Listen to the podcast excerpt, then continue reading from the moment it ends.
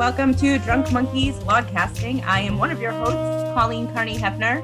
I am another one of your hosts, Chris Pruitt. Matt, Matt Guerrero, producer of the show. Matt Matt Guerrero. I, I know. And I, I, my first job as producer is to fix that intro.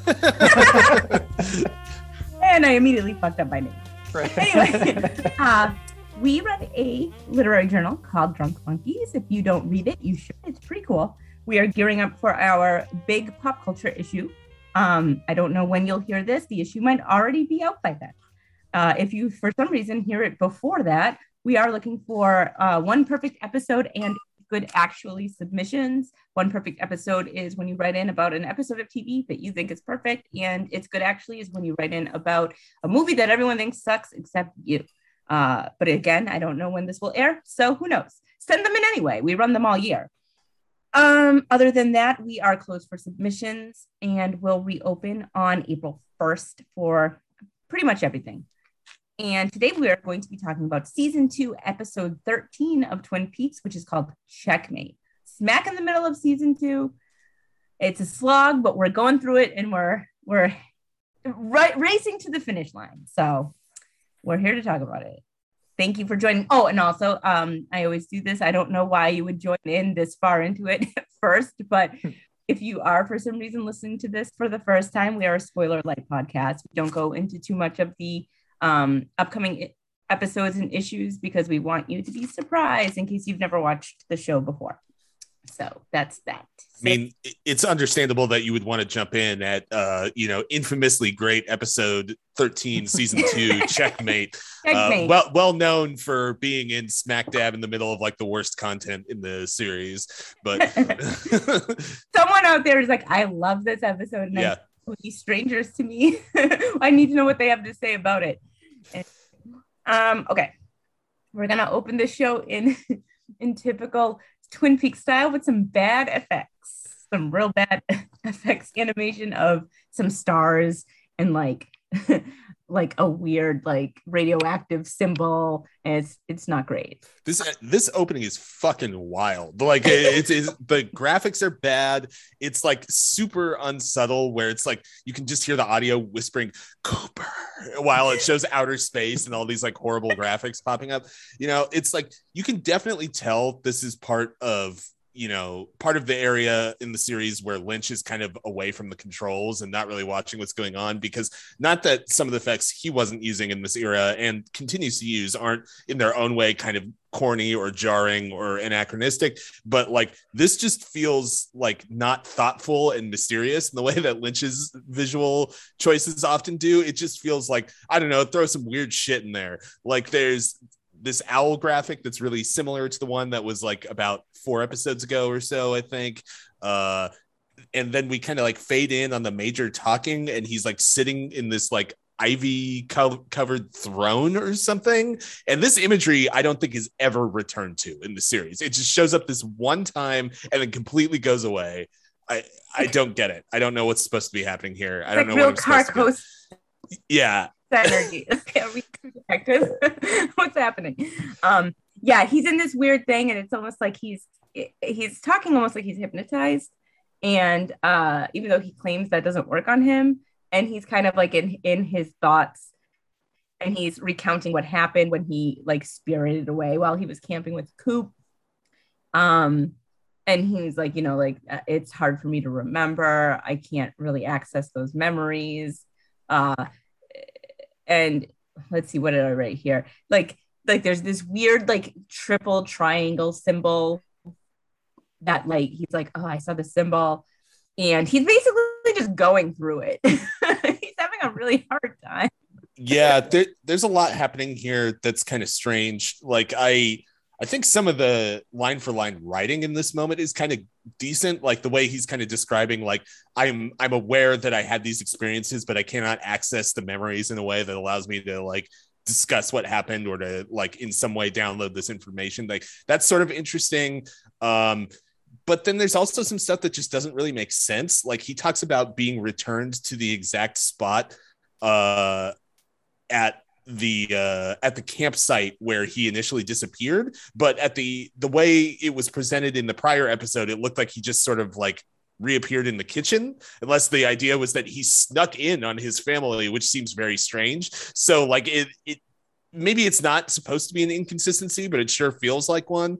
Um, there's like you know the the performance here from the major is typically you know very good and it's sort of batting above the quality of the actual uh, of what the scene is doing like yeah. he seems very rattled in a way that i think comes across well even though it's like it's it's a little it's you know it works in melodrama the way a lot of twin peaks does but it like it's effective in his case because his character even in the strangest circumstances is always so put together. So like the fact that he feels like something is off it indicates like oh this feels very important. But the details don't really make any sense. And not even just in a oh this is an interesting puzzle way it just straight up doesn't make any sense. Yeah. So like it, it's it's a little hard to know what to do with any of this really.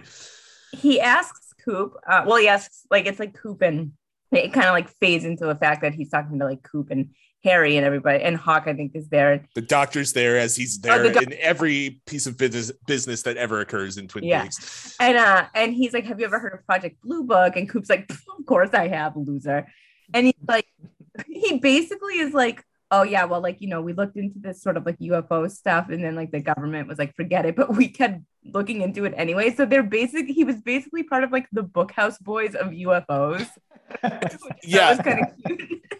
Yeah um but, and then he actually says that he thinks he was in the white lodge which is like probably the one moment where it's like oh this is like an important like twin peaks lore that like we're kind of getting into at this point yeah, this is like basically the only thing that I feel like is important or in any meaningful way comes back from here is this discussion of the White Lodge, his particular pronouncement that the White Lodge is beneath Twin Peaks and what that yeah. might mean. Uh, that's something we should think about. And the rest of this is just going to kind of go away in a really weird way.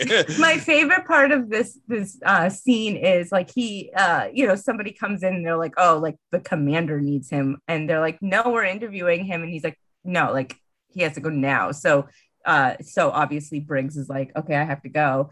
And he leaves and they have this Polaroid of like the the markings, like the triangles like behind his ear.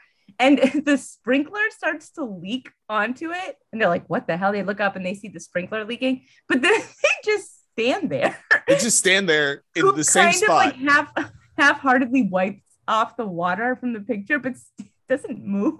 it's like really weird. Yeah, it really this is really a moment where it's not even like the biggest stinker of a scene or anything, but it's like really a moment where it feels like the show is trying too hard to be Twin Peaks and is not actually succeeding in being Twin Peaks. You it has this like very dramatic close up of the sprinkler with the water like slowly collecting on the on the edge before dripping down. It's like right nothing. very bizarre. It almost feels like a self parody in a way. I yeah. yeah, I it very strange opening to this episode. It's strange. Okay. Uh we move on from this to Denise and Ernie. Um obviously in the last episode we had some Ernie confessions. Uh, I think that was the last episode, and yes. basically what's happening here is they're they're trying to still exonerate Coop for all this like uh these claims that he's like you know in in a bad way with drug dealing and all this and that. So basically, what's happening here is they're working with Ernie to set up a drug deal um, with Ernie wearing a wire so that you know they can pretty much get what they need to exonerate Coop. Um, and Ernie just like a sweaty mess. I didn't write many notes on this because we do come back to Ernie and Denise, like this whole dynamic later, and this was kind of just setting it up. So it's not like I feel like it's not super, super important. It's basically him just trying to haggle out of like not having to do it. Yeah, it's just trying to lay in a couple of plot elements here that like Ernie's kind of being arm twisted into doing this, but you know, he also doesn't really have much of a choice because they know he was involved in this stuff so this is his out um, and there is a lot of discussion of ernie sweating which oddly will become a plot point but uh, man do they spend a lot of screen time talking about that in this episode? yeah, and they're basically, and he's like very much like, please don't make me do this. I don't want to do this. Okay, it was just a momentary lapse of of judgment. I will do this, and it's kind of it's just setting up for later stuff. So I don't think we need to spend. No, yeah, I think that's all that really is. Um. Oh, now we go back to the well, yeah, we go back to the sheriff's office. I, I think the Ernie scene was in the sheriff's office, but Yeah. anyway, Yeah, yeah. sheriff's office, whatever. Um, and we we have a brief like be a Lucy Andy Dick moment, but it's really just Andy and Dick where they're like, "Hey, Luce," and like walk by her, and she's like, "The fuck?" And they kind of are conspiring in the in the corner, or like around the corner, about how they can get little Nicky's adoption records because they're sealed and they're sent to like you know the orphanage that he's in and like there's no way for them to access that unless they literally break in this is not like a time where things were electronically recorded. These are like big manila folders so they literally have to physically break in and steal the folder. So they're kind of like gossiping about it and lucy's half listening and she's like what? What's Yeah. going on I've written in my notes here Inspector Gadget looking Yes. ass about Yeah. about Yeah. Dick. Uh, he, I, I like how literally he takes like, oh, we have to do some espionage work, so I need to Yeah. dress up like a, a fucking Dick Tracy character or something. Like, Which it- is in character for Dick. I mean, Oh, he's yeah. always like when he's being the dad to the to little Nicky, he's got the little dad kind of outfit for the 80s, right? Yeah. So that's just in character for him. this is a Yeah. good Dick character moment. It's Yeah. his, you know, this is how he experiences the world is through men's fashions. So yeah, yeah. His lens is men's fashion, and the, I, I love the idea that he has an outfit for every occasion, even uh like private investigating a seven year old child or whatever. it is. I do like also how whether it be the circumstances or the outfit, we finally have like a little bit of Dick like relating to Andy a bit here, where he's like, "Oh, you were supposed to meet me sooner," and Andy does the like, "Oh, but I got waylaid because a cat was stuck in a tree or something," and Dick has this great line of, "A peace officer's work is never done." Wonderful little Dick content. they're like kind of they're like bonding over this like weird nonsense. yeah. there's a um there's a Christmas special. I don't know if you guys remember it called the Christmas Toy, and Toys largely ripped it off. It's a Jim Henson thing where like the toys come to life, and then if they're caught, like they get frozen forever. But one toy wants to be the Christmas toy again. It's this whole thing. But anyway, uh, there's a Barbie character, and she spends the whole the whole special like not becoming part of like the whole thing because she's too busy trying to figure out what outfit she wants to wear. So she's formal. "Hmm, No, this is too casual, and that's very much like the same like Dick energy. Like I just picture him like ah oh this hat. Or if he doesn't have it, I love the idea of him like going out to specifically buy like a detective hat. like and if he can't find a detective outfit Yeah. he's like oh can't do the plan can't do Right, the yeah. subterfuge now i don't have a detective outfit um I wrote, what is Lucy thinking here? Because it's just she's just like, she's like, how is she reasoning this in her head? yeah well clearly she's not okay with she's or she's not quite getting it she kind of stands up to go to look for them but by the time she gets there they've moved away but we get one other detail because of that in the scene where Coop sees her peeking her head out and he pokes his head out of yet another room. like we got like a real Scooby Doo chase sequence of a situation here. And uh, he's like, Hey, uh, did you look at that little thing I asked you to? And it turns out this like little favor he asked of her was to search every major news publication in the United States for a personal ad that may be a chess play that is directed at him. Uh, and you know it, it does bring me to wonder how the fuck with all this like unusual activity at the sheriff's office where they're doing this like counter investigation on coop's drug charge and you know we're still not really resolved with the murderers we had we know jean renault is at large and yet at the police office we have enough time to look through every single major news publication in the united states for a chess play that doesn't exist Yeah, she's Uh, like, there's no Windom Earle in any of these. yeah yeah papers. There's no chess. So that actually, I'm glad you mentioned that because I wrote no W E in paper and I had no idea what that meant. I, I just think it's very Yeah. funny that like he assigned this absolutely astronomical task to her and she apparently just casually got She it did. done between stuff like She I did it I and she did it with grace and style. yeah that that's our lucy Yeah. Um. Oh, now okay. So we leave that whole like little scene to Norma and Ed, of course, fan favorites. Um, a whole we need to talk sort of scenario. Um, is this where he tips her and like she's all like goo eyed over him? yeah it's like it's like a, a weirdly kind of erotic exchange between them where she's like, Do you want more coffee? He's like, Yeah, I'll have another one. And also, uh, this is for you. And he slides her a five, which oh, big spender here, man. Uh, but then like on on the other side of the receipt or whatever, he's got a note that says, We need to talk. Uh, and talk is like super underlined, I think. um, uh, we yeah. need to. We need to. yeah, yeah, talk. I'm doing it's for, Let- for the yeah, let the podcast. Yeah.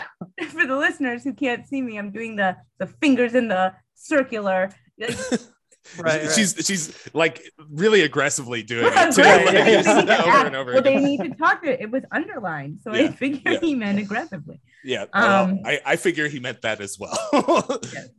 Um, okay, we go. Okay, we go to Shelly, Bobby, and Leo. So Wow, wow, wow, wow, wow! This shirt on Bobby. yeah, yeah. The Yes. Bobby outfit is really something in this episode, It- as it it- has been. I but- wrote Bobby's shirt is LOL. It's kind of good. I like it. Whatever. It's it's ridiculous, but I like Bobby veers off into weird territory. yeah.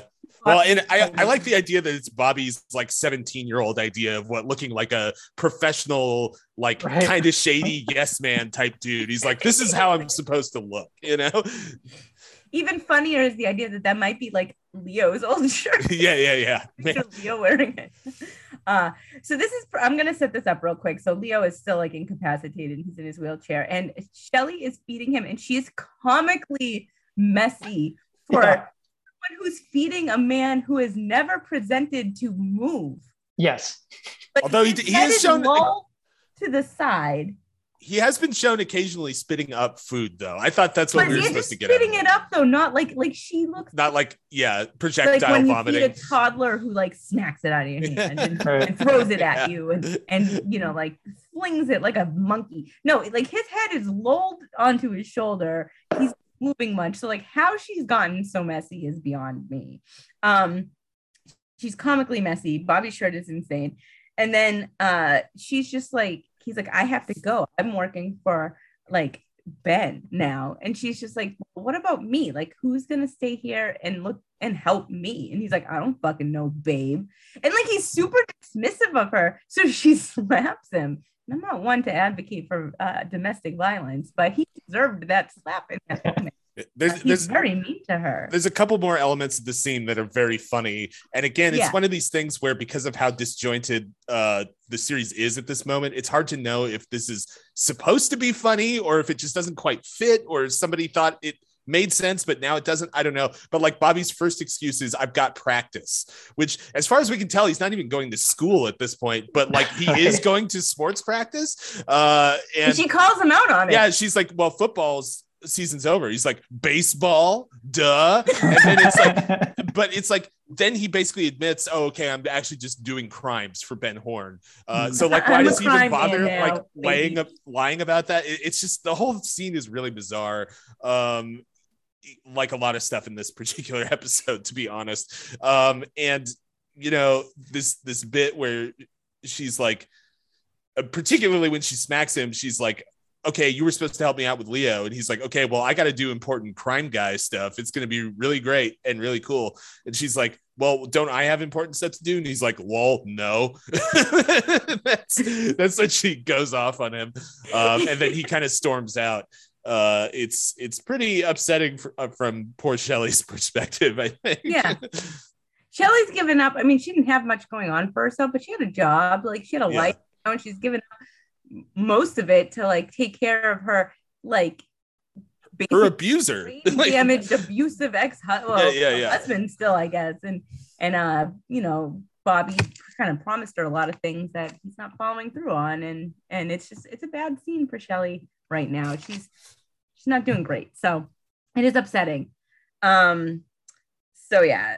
There's this is like a real Ed centric episode now that I think about it. Like Ed Mhm. A lot of Ed So- content here. so now we have like James calls Ed and he's like, like Ed doesn't have enough going on with his like, I need to talk to Norma stuff that he has all these other things happening. It's he must be very annoyed. Um, so James calls and he's like, Hey man, I'm like two hours west of Twin Peaks. Like, can you wire me all my money in my account and just send it to this bar I like to hang out? I'm an underage child, but Well- send, send me this money to this bar. and and please don't miss that he says send me all the money in my bank account to this bar i hang out with and ed goes that's only $12 fucking owned and he, james is like well send it anyway i need to buy $12. one sandwich with this That's a Pabst Root Blue Ribbon and a half half plus tip. Um, yeah, he- I mean he's still over there with Evelyn and uh the whole thing. and this horrible plot that sucks uh like there's there's this bit where she comes into the garage and he's obviously still working on the vehicle um which was a little confusing to me because at the end of the last episode it was already running uh it, it becomes a little clearer later that he's like just finishing the detailing on the vehicle but Yeah, yeah. um, but uh you know like she comes in uh and there is a little bit here that's kind of interesting because it takes a moment to have james reflect a little bit on the laura stuff uh where he's talks about how yeah all the shit i was running away from it all kind of like dominoed effect out of you know my relationship with laura and how that turned out. Um which is a nice reminder because as as I think we've said before, and I don't think it's a spoiler to say going forward, all the best stuff in this show is about how that event with Laura radiates out into everybody's lives and the world around. And that will, when this show gets back on track, that will once again be what we're talking about. So to have a random mention of it here in this episode is kind of a reminder that, oh, yeah, th- there is some sort of overarching something that still exists here. We're not really spending much time with it at the moment, but uh, we somebody haven't forgotten that Laura was a thing. but but somebody on the staff remembers it. Should we bring up Laura? Just a, Yeah. we got 10 minutes we need to fill.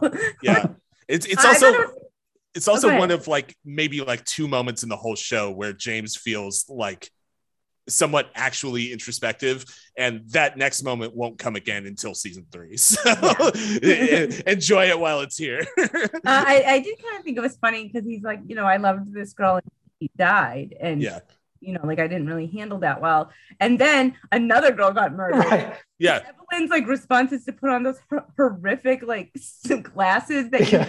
wear when they when you go to like the eye doctor and they dilate. yeah and she's like, cool. But like, I'm like, okay, this guy just admitted that like several women in his vicinity. I guess you just love to live on the edge, Evelyn. because- Yeah, well, and not only that, but it's particularly punctuated because they, of course, start making out, gross, and uh, then you once again hear a vehicle pull up for her husband outside. It's every time they start interacting that like immediately is triggered. Uh, it's like, yeah, okay, cool. All these uh, women are dying that you're getting involved with. Uh, let me make out with you, like literally feet away from my abusive husband. Yeah. Like- Uh, but I do like that he reiterates that he just wanted to get on his bike and go. Yeah, Yeah. he says it twice in the scene, which is just so fucking Uh, funny. and I thought it was kind of cool that they threw in the Laura's theme because yeah, yeah, you know, they're talking about her, and I just thought that that was kind of nice. They could have gone in. yeah. It that, feels so. emblematic of this episode where it's got some good where there's like some good content in the scene as far as how we move the show forward but like 75% of the wrapper it's in is like why are we doing this like this is a, how a lot of this episode goes Um, from there, from there we go on to we're back at the diner. I love this exchange. So Nate, so Mike is sitting at the counter, and Nadine sidles up next to him. Of course, she like is super horny for Mike because she thinks she's a teenager. So this isn't in her mind. This isn't weird. In everybody else's mind, it's horrifying. Uh, and she's she's like Mike, and he goes, "Oh Lord." He's very funny in this scene he is very funny. And she's like, I want to go out on a date with you. Do you want to have a slice of cherry pie? We could bring two forks. And he's like, No, I want my own cherry pie. I want my own cup of malt. I want my own fork. I don't want anything to do with you. I don't like you. You're creepy. You're old. This is annoying to me. And then she just like starts aggressively making out with him, which is just like actually kind of horrific because it's like, well, like he's she's doing that his will, and he's a child. and, and it doesn't speak well that we just bounced directly from one gross age gap relationship into Right. another gross age gap relationship yeah. in, in one jump cut. And like- and they have the jauntiest music playing in this. so weird. It's like yeah. so like cartoony and goofy. which is funny because it keeps going as we segue away from them to like other stuff happening, and it doesn't really fit. Like it fits like yeah. stuff in a way, but like they keep going with it. Um, she doesn't believe in consent. She just she wants Mike more than anything in the world. So, um, and uh, I think this is actually interesting for something else that happens later in the episode. So I'll when we get to it, I'll Yeah. mention. Um, but basically, they they they keep that jaunty music and then go over to uh, Norma and Hank, like, and Norma's like, "I'm gonna go" because she has to like go talk with Ed. And he's like, Well, where are you going? It's like the middle of the day. And she's like, I just gotta run some errands. It's cool, man. And he's like, mm, because he's like su- suspicious, obviously. But like, this is not jaunty music scenes. No. Like, like an abusive man, like, like, uh, you know, and a criminal kind of like sussing out his his wife who's about to cheat on him with her the love of her life. And it's like, why are you playing this like yeah, yeah. Womp, womp, womp, womp. yeah, very strange. I do like this shot of them having this discussion like between the kitchen machines or something. Yeah. It's kind of cool. Um yeah, it is weird. It also feels like a real blowout on Norma's part because he's clearly communicating. Like, I can tell that something is fucking weird about this. And she's like, yeah, okay, I'm gonna go. Uh, it doesn't doesn't feel like great uh, in character decision making on her part. Uh, she's she's got a singular vision and yeah, it's to Ed's house, and I have been in that position. yeah. Well, that's fair. I know that she's not making good good Then- choices or being perceptive about things because she not- just wants yeah. to bone down. yeah, yeah. She's not not using the right body part to make come to this No. decision here. And I Um, need to do a little aside here. Okay, so Hank, right? Now, last, we've been, I, I mentioned this before we started recording, but we've been rewatching Better Call Saul, and we've been rewatching it with my son. And we're watching, we're on season three, and Kim's talking to this guy who's like oil drilling, and, and like it's basically on the border of New Mexico and Texas. And like her client referred her to him because he's getting like dinged for like taking away Texas resources or something. I don't know. It's like all that kind of businessy stuff, right? Now I watched this literally right after this episode. And I was like, that guy looks so fucking familiar to me. Who is No that guy?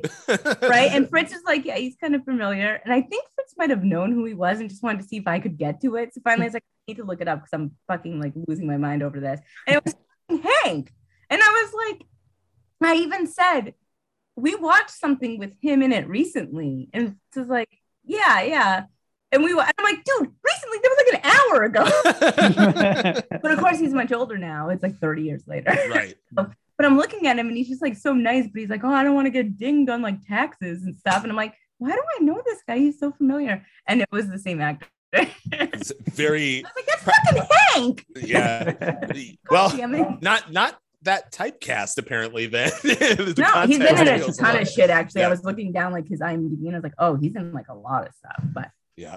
but yeah, there he was next to an oil rig, just chatting away. Um, anyway, so that annoyed me. That Fritz was I knew who it was, but I can't tell if he did or if he was just saying that. Because I feel like he would have been like, that's Hank from Get on my yeah, I- phone. I, knew Go who it I- was. I just don't know the character name or the context. But I knew, yeah, I know he's a guy. Anyway, so uh so yeah, so let's see here.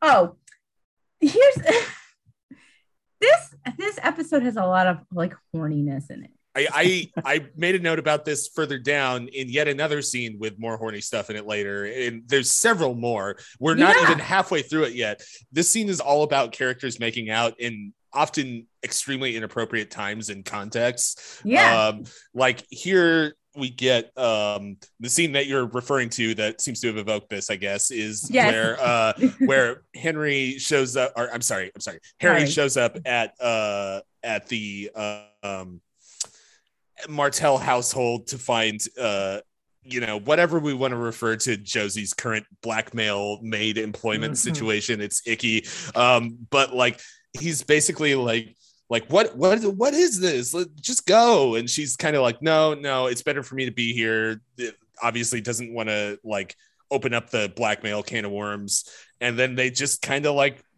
get it on These on the going on the- at It's like you're in a terrible reason- situation, but you know what? this uniform kind of works for me. So let's yeah, go. yeah. And, and she's got like a whole mise en place situation here, and they're just on that counter, like they're just doing doing that. I, I wrote, and uh, I wrote, Harry is inappropriately horny for Josie.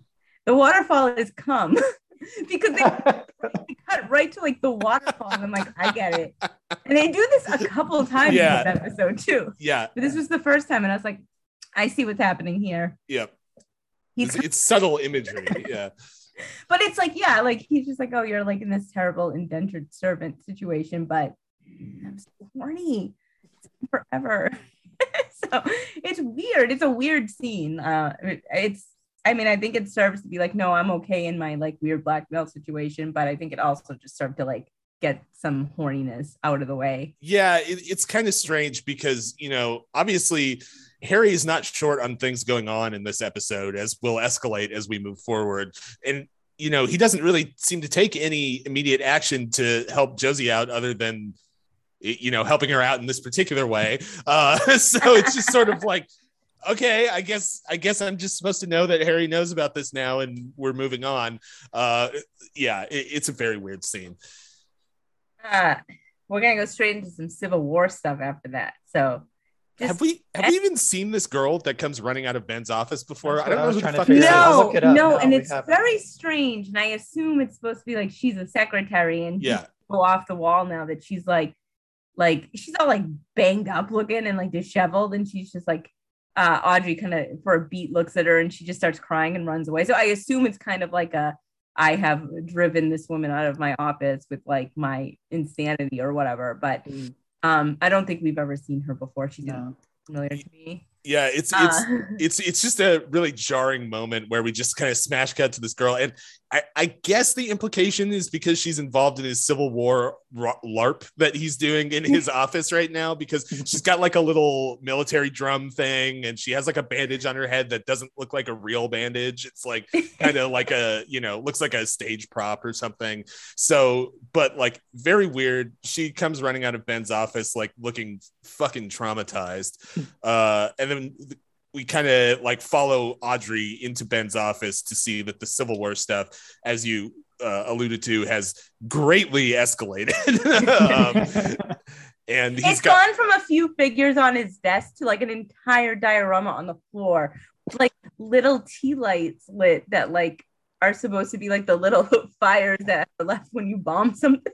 yeah It's the real cones of Elaborate. Duncanshire situation. It's a- yeah yeah It's mm-hmm. super elaborate and it looks like actually pretty cool, but like in, in the context of the show and Ben in general, it's kind of just a mess. But if it were anything else, it'd be like, oh, that's kind of neat. But Yeah, I mean, part of what sucks about it is it, it. There's so much of that in this episode, and I feel like there's more in the next handful of episodes, and it is just wheel spinning shit. It like has nothing to do with anything that's going on, other than just to show that Ben's doing a weird. But like, you know, like why do we have to go into this? I don't know. I don't know. Um, Yeah. uh, she's like, Daddy, I think uh, I think you need some help. and he's like, I need help bombing the British or whatever. I don't know.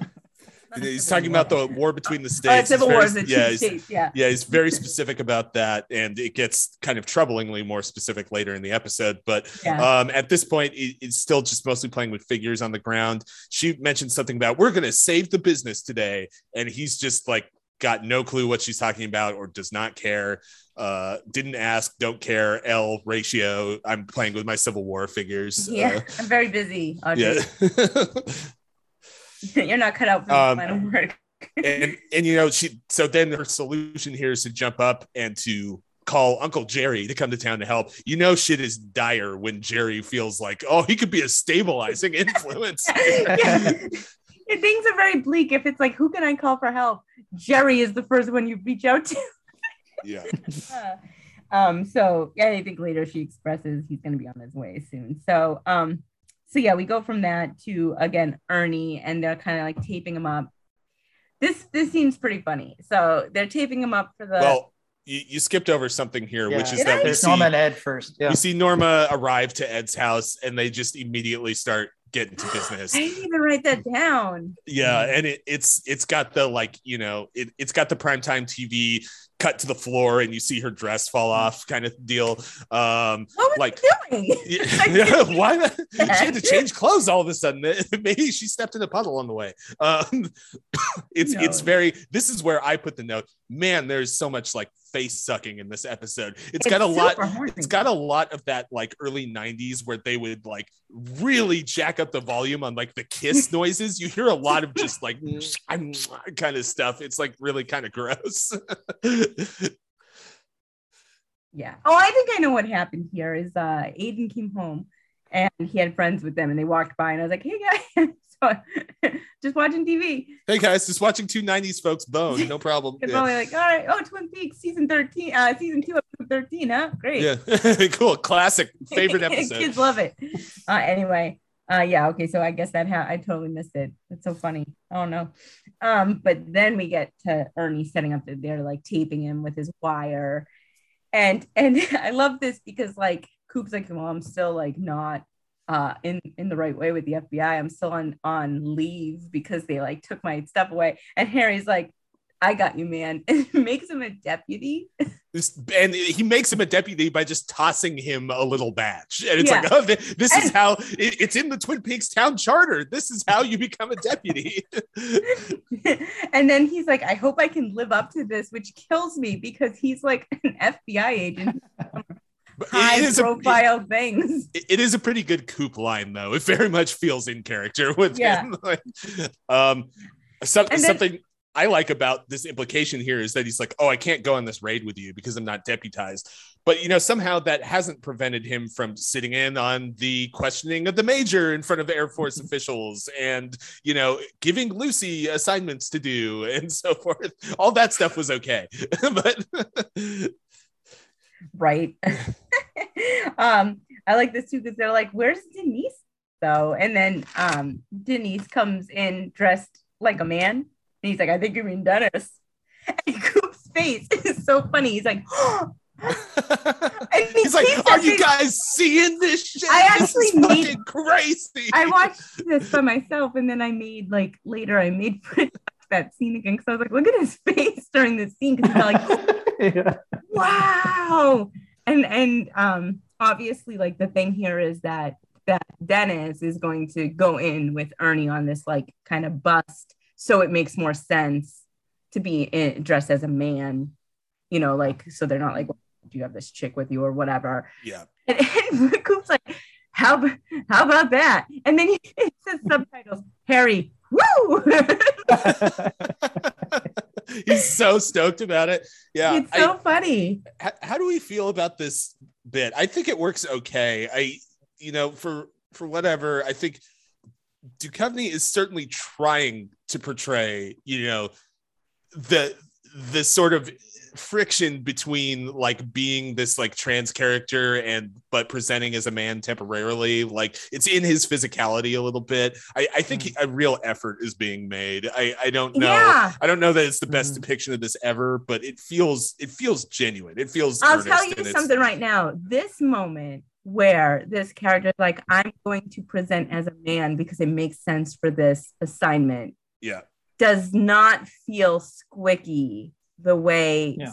say Jared Leto's character in um Millionaire Billionaire Millionaire Millie, uh, Yeah, yeah, yeah. yeah, yeah, The thing Where- he got the Oscar he- for for some reason. yeah, where where his character is a trans woman but then presents as male to ask her father for money because her father doesn't accept her as which actually like when i watched it like that movie that movie's super problematic but there was something about it that i did care for and that scene really upset me only coming from like a parental angle where i was Yeah. like I can't imagine like my child having to present in a way that uh that wasn't themselves because um for your benefit. to like Yeah. ease something between us because i'm just not somebody who yeah have that sort of like hatred for my child if they came out as trans or whatever so like I, I came at it as a parent and i was like this is heartbreaking as like you know watching because that's just sad to have to do that to ask your dad to help you with something right but but i mean that problematic stuff aside like this scene here didn't make me feel like hmm, the way like that scene did yeah well and i mean i think the reason sense Yeah, yeah. And I think the reason I felt uh curious about bringing it up is because there's been stuff closer to home with this series that's been troubling, like the Hmm. you know Captain Martell Tojamura plotline, which Oh. Right. blessedly we're on the other side of, and I hate to bring it up again, but Yeah. I, I feel like this is a moment where it shows like you know we can do this play with identity without it having to be like Right. having to feel that extractive and that like uh just gross for lack There's of a also- word There's also something nice about Duchovny's portrayal of Denise. Like this, playful. She's Yes. always playful. Yeah, like yeah. even when she's uh, uh, helping uh, the what's the name Ernie uh, set up with the equipment and stuff earlier, the scene earlier in the episode, she's like slapping him on the shoulders Yeah. and stuff. but And but like Yeah. not in a Yeah. way so that she's got a glint in her eye, like Yeah. as she's dressed up as Dennis here again, and, right? and I think Yeah. crucially, not in a way that makes her feel less effectual or professional for her job, because I Yeah. think that is a typical like trait to give like a woman character in that kind of scenario. But they do a good job of like towing a line with it, where like she is that kind of character, but she's playful because that's the kind of person she is, and not Yeah. because like she's a woman who can't do this man's work. Mhm, Like mhm. she's I- somebody who like is is a playful person and who also is an FBI agent. You know, Yeah. what whatever. Speaking to think. what Matt just said, there is this sort of like glint of like, I'm definitely gonna get one over on them because they're. Think I'm a guy. yeah, yeah, Yeah. yeah. yeah, yeah. Like, so it is kind of like, you know, in the context of her job, it's like, guys, this is cool because I can I can do this. Like, Right. Yeah. And I think it gives we her can't some send Coop in as a woman. Like that's not right, Yeah. right, Like, and it, it gives her some agency. It gives her like like this can be an advantage for me, Mhm. which and no one asked uh, her to yeah. do it. Yeah, yeah, yeah. Yeah. They were like, "Where's Denise?" And she's like, "This would be better." and it's like, I don't know. I just think it's good. Denise is Yeah. My favorite It's good. I think Coop's like, as you note, very funny overreaction to it kind of helps sell it, right? It helps be like, oh, this is exciting and this is a fun twist, and we're gonna Yeah. this is Well, gonna work. and work. also yeah. Coop is so like even when she first came out as Denise, Coop had that same sort of look on his face. yeah, yeah, yeah. Yeah. Right? and I think it's just like I'm very supportive of Denise, regardless of what she's throwing at me. yeah. And Cooper also directs the audience to what we should be feeling for Denise, right? Yeah, and the yeah, 1991 audience, exactly. what you should be feeling. You should be happy for this person. That- Look yeah. how excited they are consistently. Yeah. Look at Yeah, how absolutely. cool of a thing this is going to be for their Yes. operation. This is going to help the thing go off. Yeah. Everybody's pleased with it, you know. Yeah. Speaking of playful, this gets playful later on too with Denise. So Yeah. Oh yeah, we got we Yeah. got more good good Denise good content Denise coming. content in this episode. I love her. Um, okay, so speaking of capers, this two the two most imbecilic people in Twin Peaks, and that's saying a lot. Uh, Andy and Andy and um Dick literally breaking in to this like orphanage, like like while they're at lunch. I've written I've written in here Dick and Andy, the dipshit house boys. right? And they're trying to get, they're trying to find Nicky. And at first, I didn't realize that Nicky's last name began with an N as well. And they're yeah, I thought the same Right? thing the scene where he's like, okay, looking for N for the file. I'm like, are you telling me that they Oh. alphabetized my first name? But then he says Nick Needleman, which I'm not sure we've Yeah. even heard that up to this point. I don't think we I did. think so. No. I was like, it wouldn't be under whatever. I don't care. And it's so, so funny funny. because it's so funny too, because Dick is like, he finds the file and he's so enraptured by it that Andy's like, Dick, we gotta go. Like, Andy's the one who's like, has enough self perception to be like, We're- we should leave. "Should But leave. then we have it, we can read it outside. And he's like, But- oh man, this is great. there's this thing going on with Dick here, and you know, based on our prior conversation about the outfit, I almost wonder if there's this thing with him where he puts on the outfit for the job, and then he just decides. I am competent for this job because the uniform has made me because he he has he's suddenly overcome with this confidence that he has not demonstrated in like anything other than men's fashion up to this point. That's where- for the job you want. yeah, yeah, exactly. Where he's just suddenly like, no, we're gonna take care of this here. This is just gonna be really quick. And he starts flipping through the file and he's like, hmm, the usual biographical information. It's like, you don't know what's in these files normally, Dick. You don't know anything about this shit. He's just like thumbing through it, you know, obviously can't find what he needs to be useful to him in a quick enough time frame. Um, and you know, over the course of them fucking around with this, uh like a couple who's clearly there to like see one of the children and maybe take them home or something i don't know shows up and andy reacts to this by like I, I, he, his first move seems to be to just try to be a mannequin. He just stands perfectly still, Yeah. staring forward, and like he is completely unresponsive to the people talking. It's like the Brewsters or something, or the Brewstroms or something. And and they're like, wait, I love this though, because like, yeah. And then he goes to stand next to deck, and they're like, we're here to see little Donnie. And they're like, it's a very Simpsons, like, little Donnie's dead. He's dead. Scared. Being an orphan. like, you know, he's sick. it's Oh, like I love that. I love that the first thing Dick can think to do is he's dead. Like, like this is not going to raise more questions. Like this, that that's somehow going to get them out of this situation. Oh, he's dead, Dick. it, it frustrates me because I know it's a show and I know it's not going to be like this, but the easiest thing to do would be like, oh, yeah, like the secretary's at lunch. I'll let them know you're here and just yeah, They're- you don't know why you're there. You could just be like getting a file. You could work there and you could just be getting a file. That's what happens in offices. You just go in and get stuff sometimes. But Yeah. It's like, uh, uh, uh, the kid's dead. Your kid died. also, Andy's in uniform. He could say Yeah. he's on official business or Yeah, something. yeah, but Andy doesn't think to say anything. He lets Dick lead, and Dick is the biggest dumbass in the world. So and he gives Andy a fake name, but his yeah, yeah. Why does he give him a fake name? He can just say he's, He's a one of three officer. police officers in Twin Peaks, and he's got a fake. well-known police officer. They have two. Uh, um, yeah, it's just it's really madcap, and and they don't go back to it, which kind of sucks because like Yeah, I don't. really cool I don't really remember what comes of this, but like, I don't remember. It, straight up goes away for the remainder of the episode. It's, honestly it's gone. like i even started watching the next episode because i was like waiting so i just let it run and then like and like i only got like a few minutes in but they so i'm like what ends up happening with that i don't even remember it's so stupid uh anyway yeah so um we move from that to okay so then Sonora eds again this scene kills me right Oh, there's so much coming and going here. that like people should be noticing other people and they don't. But anyway, so once again, someone needs Ed. So it's Donna this time, and she's like, Ed, I don't know where I don't know where um James is, and it's really upsetting me. And it's like, what you couldn't have called and like talked like you had to go to his house to talk to him about this. And he's just like, oh, he's like, you know, two hours west and he needs money. And she's like, I'll take it to him. That's great.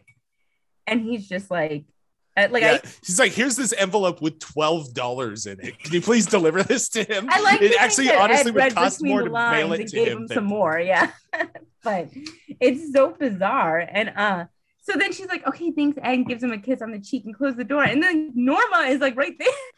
Yeah, like she was just waiting to leave after their sesh was over, and then she was just like, "Uh, maybe I'll hang out back here for a minute. You've got another lady caller here. Let me." right? And she's like, "Well, uh, like that was nice. I guess, like, you know." We'll talk more later about things. So they didn't do any real talking here. They Yeah, just- yeah. Well, I, I, I took the work, we're we got more talking to do as Mhm. like, oh, we're yeah, we're gonna we're gonna do some more of that that talking thing. Eventually, Uh, we'll figure out our relationships and our marriages. yeah, but, but first and foremost, boning. yeah. So she's like, okay, well, I got to get back. And I'm like, first of all, okay, this scene gets even weirder. But first of all, just to set it up, she's at Ed's house. So her Yeah. somewhere, right? Donna shows up. Uh, she's like hiding in like, it seems like she's just in the living room. Yeah. She's just like behind a door. Just like around the corner. Yeah. Yeah, yeah. Donna shows up, doesn't notice Norma's car, and is like, "Can you help me?" This he has this envelope of money just like on him, right? He's like turn around. So then, Yeah, it's just on his person. Yeah, yeah. And, like, was it in his pocket while they were screwing? Like, I don't understand what's going on here. pants off? It's so weird. So, uh, so timing aside, this is what's happening. So then she, so then Norma leaves, right? And then Ed turns As soon as he turns around, It's Chris Nolan Batman cut where he's just mitten- where fucking Hank is right behind him. Hank materialized the way Briggs did, Yeah. but it's like he's gone through the White Lodge. so so we have Ed and Norma, and then we have Donna here, and then and then somehow Dingus here, like like orbiting like like like satellites. I don't understand how no one noticed. I mean, yeah. he noticed. Like I mean, Yeah. he knew. The, the scene makes that. But, like, zero Donna didn't sense notice. Yeah. Yeah. It- It's the weirdest. There's a lot of it. It's like a play. Like who, Yes. Yeah. Yeah. going Right. stage left and the other one's showing up, and it's like, it's really weird. But and, yeah, and it's not over. yeah, not even So then- sort of. And Dinkus is like, "Fuck you, that's my wife." Punches him right. They start scrapping. Ed once again knocked to the floor. Uh, no drugged, no, no I, was thinking that same thing where he's like, last time, oh, I would have been so good in the fight, except that like, you know, I was super drugged. So that's the only reason so- I was roofy. super kicking ass. Uh, and then, awful. but then right now he just gets, I mean, to be fair, he kind of gets sucker punched here, but he's immediately on his ass and uh, Hank is beating the shit out of him. And then to add to the revolving cast, uh, th- this is when Nadine like fortuitously comes home and god thank god she has super strength because it really comes to, to the save the day here in this scene I love it because she's like, get off of him, and like, and like spins him around. There's this amazing shot where like the camera's just facing him as he's as he's spinning, and he has this look on his face of just like, not like, oh my god, I'm getting beat up, or I'm just so angry that my wife is cheating on me. It's just like a resigned sort of, this is happening, right? just sort of fucked my life. Yeah, it's like kind of his face. Uh, it it. I, I kind of bought that as like it reminds me of that scene where uh, Josie's handler went and just beat the fuck out of Hank at the end of that one episode. It's like, oh, I love these scenes where Hank just gets the shit kicked out of him. Um, like, uh, yeah, I don't know. This is, I mean, aside aside from like the stuff that's obviously funny about like the incredibly nonsensical way all these characters rotate in and out of the scene, uh, it's very emblematic of this episode where it's like we spend tons of time on Ben's like Civil War bullshit, but then it's like we have this scene where it's like we're trying to cram so many Yeah. plot points into the scene that like it it literally does not even make sense. Like there's so many overlapping plots And happening so- at once. Yeah. it like it would like somehow make more sense if like Coop was in the back drinking his coffee and was just like, Yeah, yeah, yeah. Like, why Like, not? why Why, why shouldn't he be there? Yeah. it's really a strange scene. Uh, it's I mean it's worth it I think for that Ed face. Like I think that's Oh yeah. I, I mean, it's it's amazing how it ends, but uh, it does it does feel like uh, Nadine's a little more lucid that this el- this triggers something in her because yeah, she's, she's suddenly, like Ed, and she's like Nadine's here, Nadine's here, right? yeah, And and and then they mention something later that I'm like, all right, so uh, but we'll get to that. yeah, yeah. Um, yeah, but I mean, but all in all, Ed's just like, oh god, you guys, oh. um, go back to that waterfall. So suggestive. Um, and then this is this scene is my favorite scene in this episode because, and I've said this before on the show, but Bobby reminds me a lot of Aiden, my son. Uh, and in this scene, Ben is going on and on to Bobby about Civil War stuff, and he's like sitting up on like this. He stacked his desk or something, and he's like up high. They comes down and he like puts his arm around Bobby and is like, "Look at the battlefield." blah." And Bobby has this look on his face uh, of just like eyes are unfocused and far away. Yeah. He's like, I might want to be dead. Like, like, yeah. Oh, I, I fucked have- up again, didn't I? this just is the like, wrong I- time to get in I on this. truly want to murder this man who's talking. Yeah. And I have seen this look on Aiden's face thousands of. They even stand the same, like with it with his hands clasped in front of him. I'm like, I cannot get over how much he reminds me of Aiden in this scene. It's so funny. Just this kind of like, why is this happening? to me? yeah, and and r- worth I wanna be a noting, crime boss. Worth noting that even since the beginning part of the episode, Ben's mania has obviously escalated. He's now wearing actively what appears to be a facsimile of like a you know Confederate soldier's uniform. Uh, he's got a lot of flags around you'd rather not see. Uh, he's he's uh you know he's really deep in it, and he's like handing a saber over to Bobby like, as like some sort of symbolic like acceptance of surrender thing or something. It's it's Crazy. it's rough and going then here. and then Bobby's just like, uh, cool. He's like, I got to go talk to President Lincoln. So uh, I'll be back later after I've had that chat with my and buddy. then he has a little chat with Audrey, and he's like, "Your dad's nuts." And she's like, "Don't worry, I got my uncle Jerry. It should be fine." Yeah. Oh, great. Yeah, that's gonna go good. Um, I like them together, and I like their dynamic together. I know. I I wish there was more of it. I wish, and I wish it wasn't happening during like one of the worst subplots in the entire series. Like, Yeah. yeah. Yeah, Um, we we move straight from their conversation in the hallway because they walk past Catherine, who is walking towards Ben's office. Uh, this is this is something here. This, Uh, this is like the most unnecessarily horny episode of the show. Yeah. Like, Mhm. like out of all the three seasons and the movie, like this is just where all the horniness has peaked. It is Twin Peaks. It's Twin Peaks, yeah, because there's Uh, about twice as much of it as there needs to be. Yeah. Um, yeah, Catherine comes into Ben and and Ben almost like quickly like kind of snaps back to it for a he, minute. can t- he feels a little self-conscious, like he's Yeah. clearly like, "Oh, you came here to make fun of me."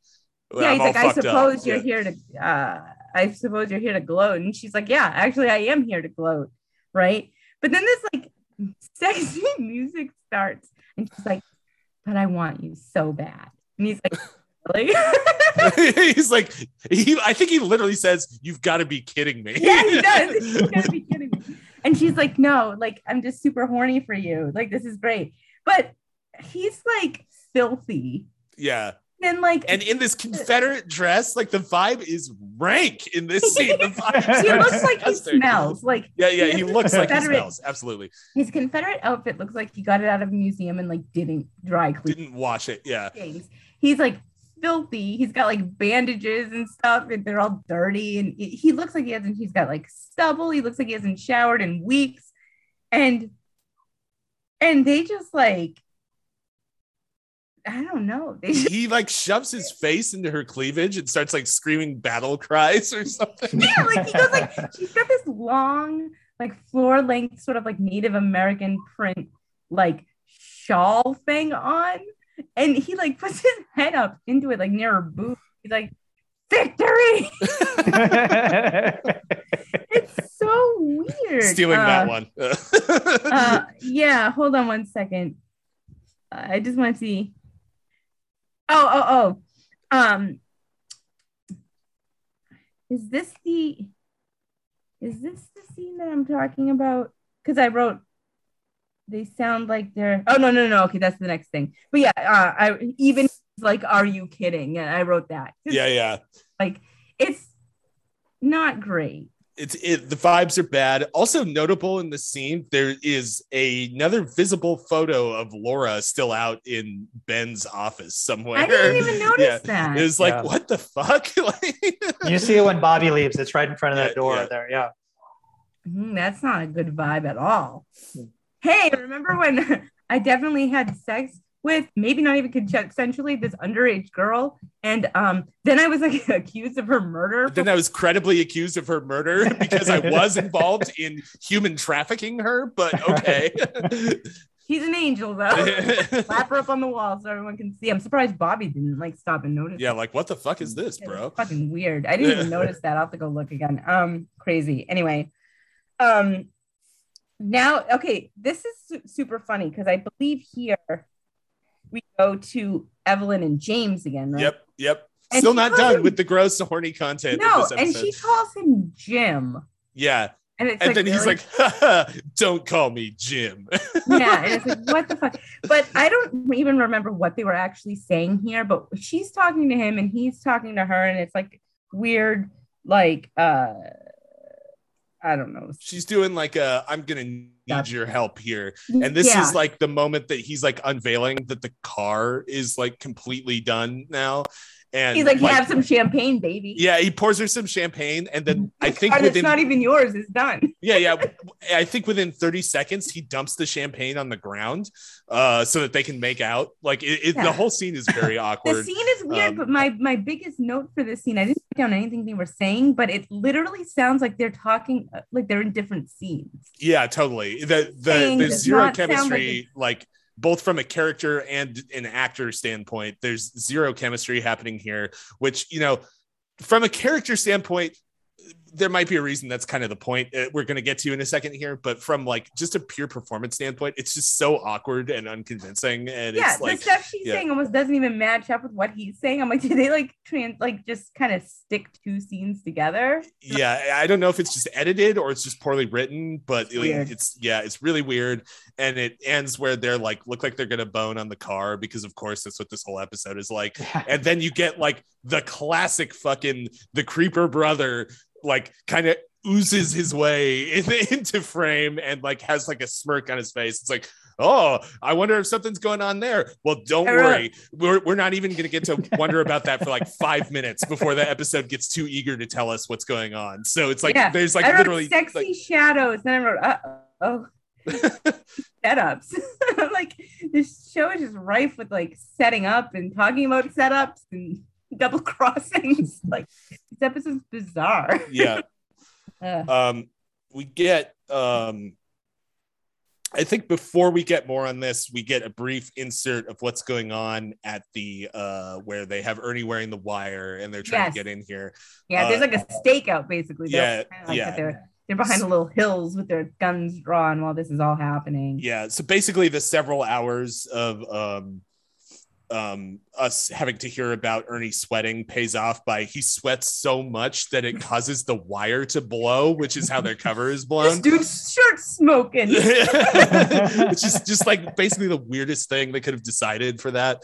Um, and then we get a brief moment of Coop kind of doing cool Coop shit again, where he just immediately takes charge of the situation where he's like, I'm trading myself for the hostages. Like, like get Dennis and Ernie out of there. You want me, you know, you don't want them, you don't want their blood on your hands. Like, just take me, you know. So he throws himself into the uh the drug house where or Jean Renault and his Mountie crony are ensconced in there with Coop now. uh, Jean Renault goes into this big thing where he was like, before you came here, Twin Peaks was a nice place. It was a quiet place where we could do crimes without being caught. And now you've come here and you've brought your nightmare with you. Yeah. And everybody is experiencing this nightmare. Now, mind you, before he got there, uh, the, the idyllic peacefulness of being able to do crimes where like human trafficking and what you Yeah. also had a man raping and eventually murdering his own sister. So it really wasn't that great of a place. If anything, he just kind of ripped the band-aid off of, of it. You know, Yeah. sort of I- psychological uh chattering is, is something that kind of affects Coop deeply. Where he- Yeah. I do I I do think this scene is kind of interesting because we've seen earlier in the series a lot of framing around how uh, you know, Twin Peaks used to be a good place, and then we had this murder of Laura Palmer, and now it seems like all this bad shit is coming out, and it's like, no, this stuff was always here. You just had a had a way of like looking around it, and so hearing it from Jean Renault's standpoint, it's kind of like almost the opposite thing, where he's like, this place was always bad in a way that benefited me, and now you're here exposing bad shit, and now you fucked everything up. You know, Yeah, everybody's yeah. having a bad time because of it. So I actually thought thematically this was probably the most like relevant to anything seen in the whole episode, and just in yeah. terms of how First it of lays all, that it's, out. it's the best part of the episode. in Yeah. the writing. um, no, I mean, I didn't, I did not like it. I just thought that it was pretty interesting. yeah, like kind of getting into Coop's psyche, where Coop is very much like a I'm just a good person who wants like an idyllic life, and and for him to hear, even if it's not true, for him to hear like you brought all this th- these problems, yeah, yeah. No, that is true. And- it. You know what I mean? and and John has kind of has been kind of convincing as a character who can do that up to this Yeah. point in this series. you know what it is? like he's got that nice voice. he's like- got that nice voice. and Like you're we saw, like, I believe everything this man is saying. like we saw how he treated Blackie at the uh, One Eyed Jacks and stuff like that. Like he's a manipulator. That's like what he does. Yeah. Um, somewhere in here, it was either right before or right after this conversation, but it's before we resolve the stakeout. Uh, is I don't I don't want to miss what's important about the sexy shadows scene that you mentioned, which is that uh, there's a there's a I mean I I will say f- for the 90s I felt like it was a quite boundary pushing uh silhouette of Evelyn getting dressed after uh, presumably sleeping with James or whatever. And then it just straight up unloads. Oh by the way on top of this whole insane abusive husband subplot etc oh it's an incest subplot too like it's like uh she's a lot just, going on here. yeah yeah she's just like making out with her brother they've locked James in this Oh, room forgot. Yeah, yeah. it's, I thought that was not, later on. Yeah, it's not clear what's going on, but like this is like the 12th coupling that we've seen make out so far on this episode. Like it's It's hard to truly, keep track it's truly all the tongue unhinged. Yeah. yeah. So many Um, characters in this episode go from like boning one character to immediately boning another character. It's it's like a very weird thing that keeps happening in this episode. Bunch of sluts in Twin Peaks. Guess so. Not a lot else to do, I think. yeah. Um, okay, so in this in this whole shootout thing, um uh, what's really cool is uh they're like looking out the windows, obviously, like eh, what's happening, and uh, a woman starts approaching in the double R outfit uh with food. So they're like, "You order food," which is like, "No." yeah, it was so I funny. oh, I did order a pizza. Shit. I forgot about that was a Don't bad decision during the stakeout. Yeah. I'm just really hungry. Uh, of course, it's Denise, right? Yeah. The back in Denise uh, attire, but but dressed looking looking good, worth saying. looking great, right? and and now, okay, I don't know what the headpiece is called. Maybe it's just a headpiece. Like it's not really like a headband, but you know, like the little kind of it looks like a hat, but it's not quite right. Mhm. Um, but anyway, she looks great, and that's basically she like storms the, you know, like she she like gets in there and is like ah, bah, yeah she she uses this pretense uh as like just a way to get the door open. Um i will say it even though i this bit rules it's very funny the way this happens. It's good and i love denise. Uh it does strain credulity that like jean has been like this like pretty like uh you know mastermindy character and then the second like a babe puts on a waitress outfit he's like oh i'm gonna open Yeah. up the door Like, I'm fucking starving. This is great. Maybe I'm Yeah. just hungry. Yeah. I make rash decisions when I'm hungry too. Yeah, well, that's fair. You're not you when you're hungry. this podcast Uh, is sponsored by Snickers. Um, I, I the the mm-hmm. action of the scene with her storming it is pretty funny because it's like she's doing a bit where it looks like she's gonna like hike up her skirt, but what she's doing is she's revealing she's got a holstered pistol that at Coop's level because Right. he's like down on the ground. on the So- ground. So, like he can grab the gun and then Denise like just starts beating the shit out of that and the mountain guy. headpiece falls off, and it's real. That's why I mentioned it. Like while she's beating the shit out of that guy, her headpiece falls off, and it's like, and she almost like looks at it. It's almost like it wasn't. It Yeah. Mm-hmm. Then she's like, oh, fu- whatever. Bye. Like just like a very slight moment that I loved very, very much. yeah yeah yeah it's good uh ultimately the upshot here is uh jean starts to get away coop shoots him jean's done uh he is it's over uh jean is out of the picture this mountie guy presumably is uh gonna be in big trouble um so it kind of resolves that like episodes long issue in like five seconds there He's like, Denise just walking oh, it's time for me to die. it's sad we won't have that performance on the show going forward because man i'll miss that every episode Um, yeah, yeah. Uh, I love this little shootout thing. Um, let's see what I what did I write here? Is oh oh okay. I wrote uh, John Rose said storm. Now I said, is there a storm happening in this next scene again? With um we're gonna learn what's Shelly's- happening in the following scene but what we know is that shelly is she appears to have fallen asleep on her couch and the power is flickering on and off Mhm. oh okay. um, oh, that's right. That's right. yeah. Uh, yeah. The, so the power is flickering on and off, and and she's listening to this like super creepy record. I mean, it's it's obviously sounds creepy because the power keeps shutting off, so it slows down the thing, and then it keeps going back on. So it's like it's really creepy, and wakes her up, and she's like, "What the fuck?" And she's like, "Bobby, what's happening?" Um, and you know, she's kind of like confused, and she goes to look in on Leo, and he's not in bed, and there's like this horrifying clown doll up nose happening, and she's like, "That's fucked up." Like, Get out of the house, yeah yeah right? Uh, and then she keeps walking around. She's like, "Mommy." Leo turns Leo's uh like creepy wheelchair around. He's not there either. Leo's back, baby. That's what I'm trying to say. Leo is back in action, you get a classic like the lights go off and they come back up and leo and is he's like there. Yeah. hi shelly ah! hard cut yeah um and then we go to this last scene of the episode which uh, you know i mentioned earlier on how this episode the pacing is all over the place where there's just tons of shit that doesn't mean anything or doesn't matter. And then there's like oh, we have to cram a bunch of plot points in here. This one is rough. They they literally throw so much into the last like three minutes of this episode that it's like difficult to understand what is happening. I guess they're coming back to the station from this From whole shootout thing, Mhm. and then they come up and like Lucy is standing out in front of the station with a flashlight, and she's like, "Uh, some some bombs went off in the forest, and the generator exploded, and like there's all this problems, and we don't know what's going on, and blah blah blah blah." And it's like it feels like they just couldn't end the episode without setting up another or they didn't feel confident that they could end the episode without immediately setting up a new problem for Coop. Right. So it instead we just ram this like nonsense like something is being bombed and something is somebody or something is maybe in the police department or the sheriff's department rather. Um Like Ho- Hawk here, he's like, I'm gonna check the generator. So yeah. doesn't seem right. Yeah, yeah. You just said Yeah. there was a bomb that went Yeah, off. she said a bomb blew it up, and then he says something doesn't seem right. Yeah, you think I Hawk, I think it's the bomb. the bomb is the part that clued me in. That's something Just saying, weird right. stuff happens here, but it might be the bomb. Yeah.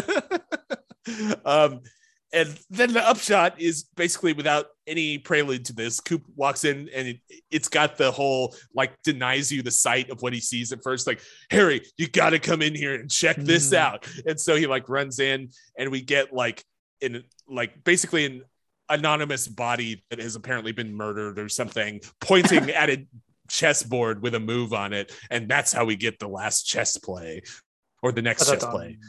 Dun dun dun. And if the guy tied up and dead looks like Coop, but like if he were in like Nirvana. Yeah, yeah, yeah, yeah. Yeah. He looks like he's Grunge like was just coming onto the scene. Grunge so this is Coop. a very good Yeah. look. this is Temple of the Dog uh coop. That would have been like Little mother love contemporaneous, I bone think. stuff happening. He also looks a bit Um, like James Urbaniak. I didn't, I didn't catch that, but I believe you entirely. I don't remember who plays this this um maybe Matt can look who plays this corpse, Yeah. but I feel like it might I'll be be actually shocked if it's credited. no, but like he looks so much like Coop that for some reason, like my brain wants to say that it's like his brother in real life or something. I could be completely wrong, but I could be making it up or mixing it up with a different show. But uh, bother to look into I that. I have no idea about that, but yeah, it's a really weird uh topper to the episode that just like it- like oh we got to set up a new mystery or they won't tune in next week. It, It would have kind of- been better if the had a sign that said checkmate, because that's the name of the episode. It just would have been better. Hmm. well, but Is here's the the, move thing. a checkmate?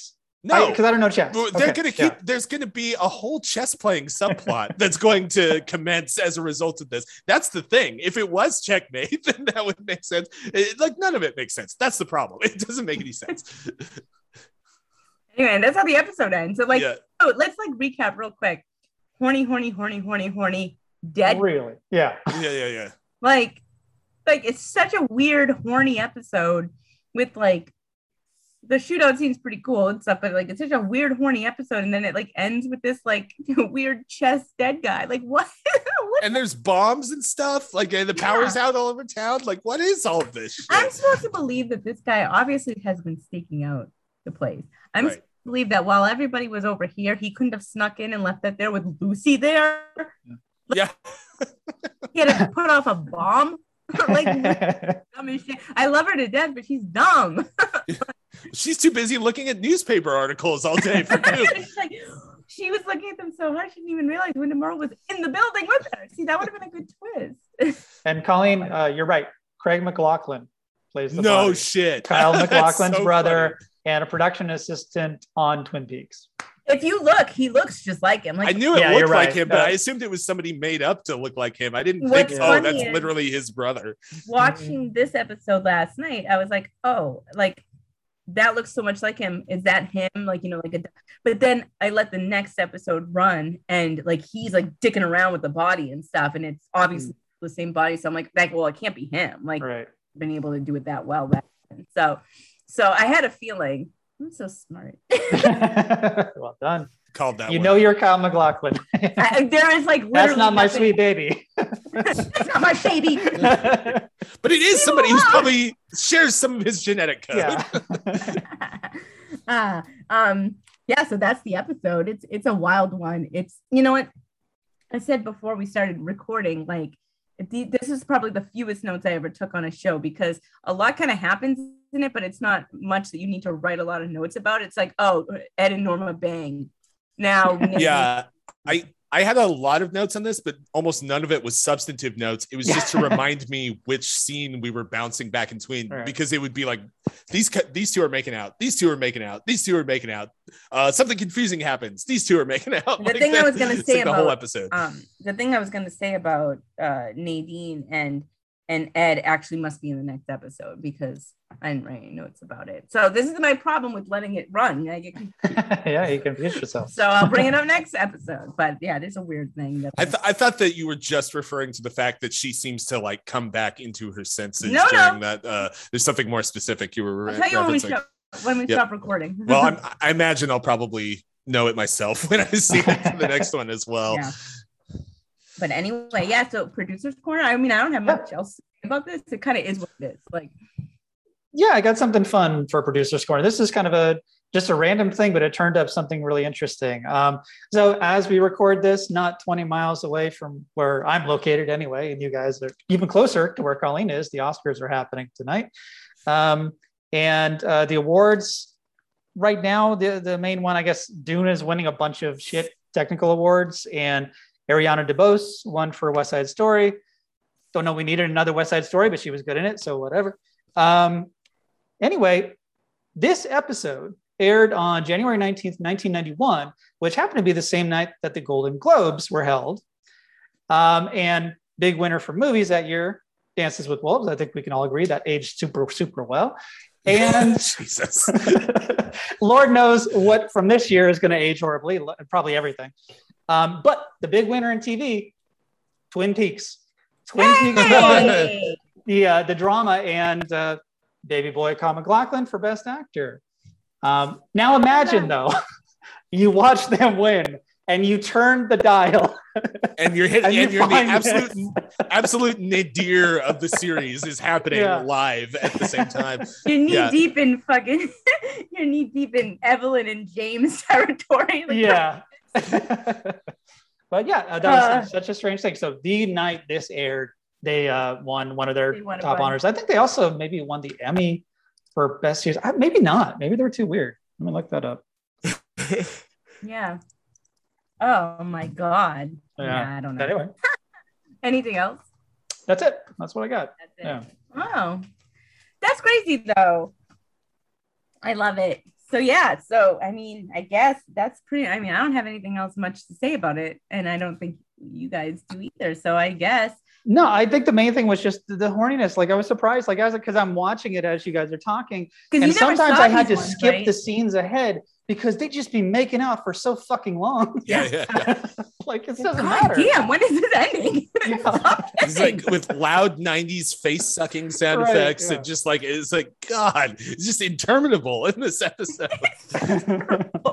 um, yeah, because you've never seen these episodes. You're just like right? Yes, I'm watching Yeah. along, but yeah. You're not missing anything. Yeah, yeah. No, so you, no. you know when people are like, "Hey, the middle of season two sucks." the That's middle of season two sucks. No lie was told. Yeah, it Yeah. was not good.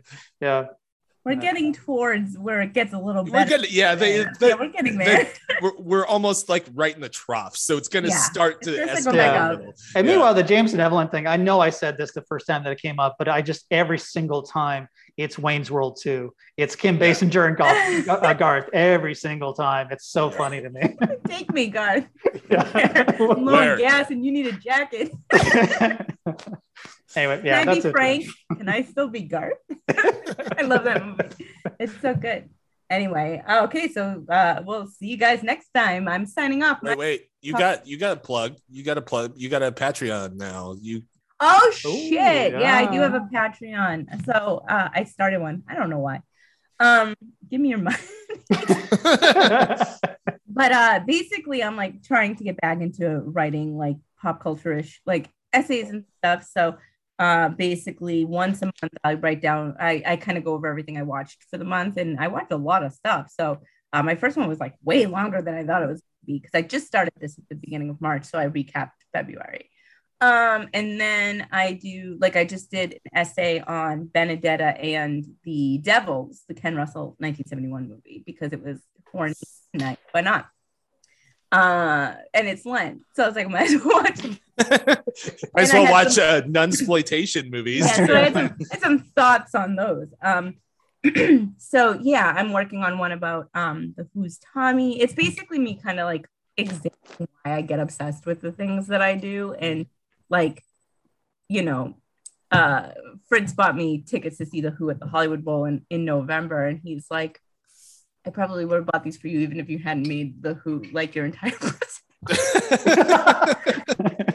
uh, but um but yeah so like it's basically like i get very obsessed with with certain uh pop culture-ish type stuff and i'm trying to kind of examine why i get that way. Like i don't know why like these things tend to consume me and i become like addicted to them. So like the who's tommy thing has been going on for a long time now so i'm like why is this affecting me the way i am so i'm basically kind of doing like these little deep dives into like my pop culture sort of obsessions and then just little write-ups of certain things so uh, you get pretty much the bulk of what I write for the, like the five dollar tier.